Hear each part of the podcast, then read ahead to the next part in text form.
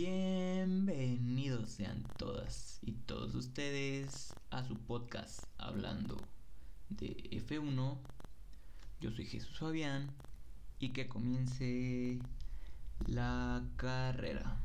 Así que empecemos con lo más importante que es el previo de Japón y ya después les hablaré de algunas otras cosas importantes que han pasado en esta semana de F1, algunos chismecitos y de algunas otras cosas.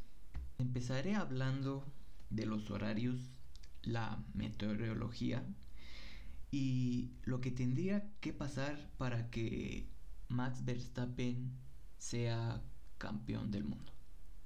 En cuanto a los horarios, son unos horarios que pues a nadie nos deja contentos porque la verdad son unos horarios muy feos. La verdad. Va a tocar trasnocharnos para poder ver la clasificación y la carrera que pues es por el país donde se hace, que es Japón, si ya de por sí que aquí en México te toca pararte los domingos temprano para ver la carrera, como a las 6, 7 de la mañana, que son casi la mayoría de las carreras que se hacen en pues en Europa. La clasificación será a la 1 de la mañana del viernes para amanecer el sábado. Y la carrera el domingo será a las 12 de la media noche. Justo el sábado para amanecer el, el domingo. Es un. es algo que. es algo raro, ¿no? Un poco raro. Pero que pues nos va a tocar trasnocharnos para poder ver la clasificación y la carrera. Todo sea por amor a la F1. Y pues el tiempo en Suzuka el día viernes se esperan algunas lluvias. El sábado será un día despejado, muy muy muy despejado y el domingo sería también una carrera en seco que ya las lluvias se esperan ya en la tarde noche del domingo así que pues no afectará la, la carrera en nada la, la, la carrera va a ser en seco que es algo muy bueno muy pero muy bueno para que Max Verstappen sea campeón del mundo que eso esperemos. Y hablando de Max Verstappen, ustedes estarán preguntando qué tiene que pasar para que Max Verstappen sea campeón del mundo. Pues lo que tiene que pasar es que gane, que quede en la pole y que dé la vuelta más rápida. Es lo único que tiene que hacer. Y si gana y no hace la vuelta más rápida, pues ahí sí ya dependería de Leclerc. Bueno, que Leclerc sea tercero o peor, que quede en una posición más baja. Y que Pérez sea segundo y que no haga la vuelta más rápida. Con esto Max Verstappen sería campeón del mundo. Y pues las posibilidades son muchas. La verdad, yo creo que en esta carrera Max será campeón del mundo. No sé. Yo creo que sí. Y cambiando de tema de esto de Japón, del, del Gran Premio de Japón, este en el podcast pasado también les dije que había una polémica un chismecito que se estaba se estaba diciendo entre Toto Wall y Binotto que estaban diciendo que pues Red Bull y Aston Martin habían sobrepasado los límites de presupuesto. de la temporada 2021. Pero ojo, ahí, ahí es donde está la polémica. Porque este tema sale cuando Red Bull se está jugando el campeonato del mundo en esta siguiente carrera. Es algo muy, pero muy sospechoso. Christian Horner se ha defendido, ha defendido al equipo Red Bull y han dicho que tomarán acciones legales para todo aquel que esté difamando en su contra. Y pues la FIA ayer, que fue 5 de octubre, tenía que, que dar un, un comunicado de la investigación que estaban haciendo sobre Red Bull y Aston Martin. Y pues no la han dado. No la han dado y la FIA ha dado un comunicado que ha atrasado el comunicado hasta el lunes 10 de octubre, un día justo después del Gran Premio de Japón. Muy sospechoso, la verdad, súper, súper sospechoso. Pero yo veo que la FIA lo que quiere es que esto se tranquilice y que no se haga tanto drama porque recordemos que después del GP de Japón hay un parón y pues quieren que las cosas se tranquilicen para el gran siguiente premio que será el Gran Premio de Estados Unidos que se llevará a cabo el 23 de octubre así que son dos semanas para que la cosa se tranquilice y pues no se haga tanto chisme y para que se baje todo. Pero pasando a otros temas, vamos a hablar del mercado de fichajes de esta temporada, bueno, para la siguiente temporada, el mercado de fichajes. Pues corre el rumor que este fin de semana, el sábado,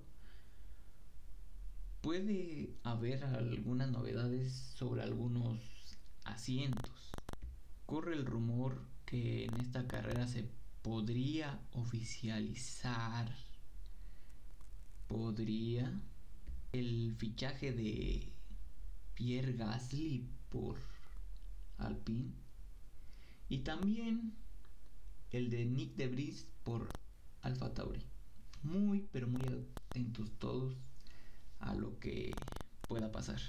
Solo quedaría por definir qué pasaría con los asientos de Williams y de Haas.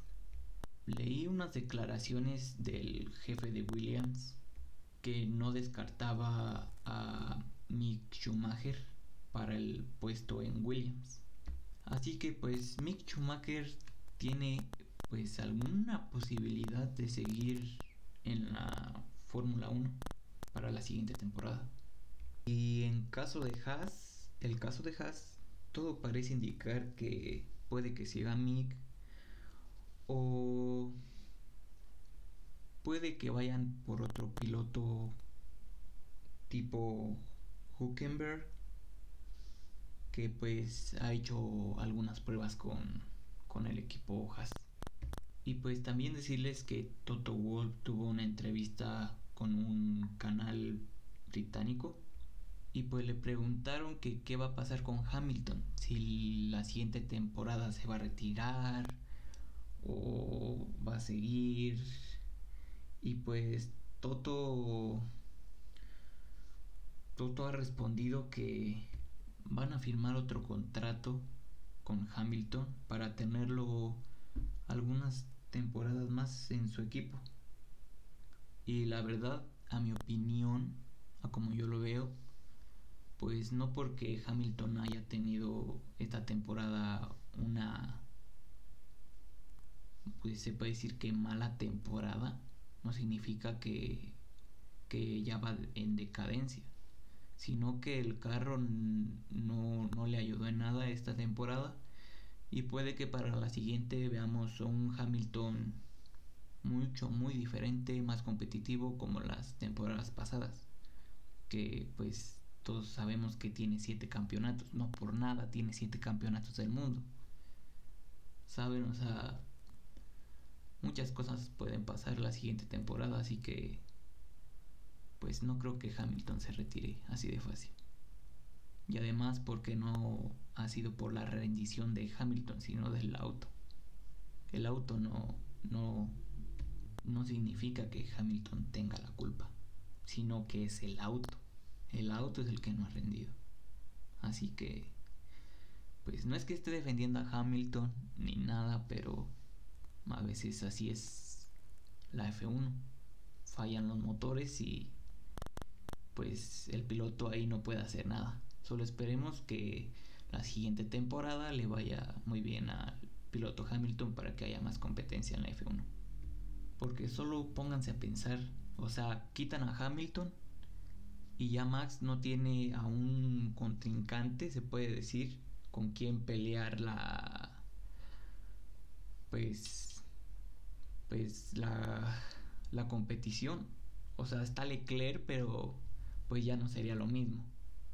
Y más si también se, es como si se fuera Fernando Alonso, se baja Hamilton, o sea, Max Verstappen se queda hasta arriba, porque a Leclerc pues todavía le hace falta un poco más para estar al nivel de, de Max Verstappen, que no digo que, que sea mal piloto, la verdad es uno de los mejores pilotos que hay, la verdad, pero pues solo imagínense, si se va Hamilton, se acaba el chiste de la F1. Todos los campeonatos serían para Max. Y pues cambiando de tema, ahora vamos a hablar del archienemigo de ahorita de Mercedes y Ferrari, que es Red Bull. Y pues ha lanzado un comunicado en su página de internet que van a fortalecer su alianza con Honda para, para el fin de temporada. Pues como saben, hace poco Red Bull rompió relaciones con Porsche y pues en sí ya no le queda de ya no le quedó de otra a, a Red Bull que pues buscar otro socio y pues ese socio fue fue Honda. Pues también su hermano que es Alpa Tauri haría lo mismo con Honda. Y pues ya en la siguiente temporada llevarían el logo de Honda. Pues también anunciaron que Checo Pérez será el embajador de la Academia de Conducción de Honda.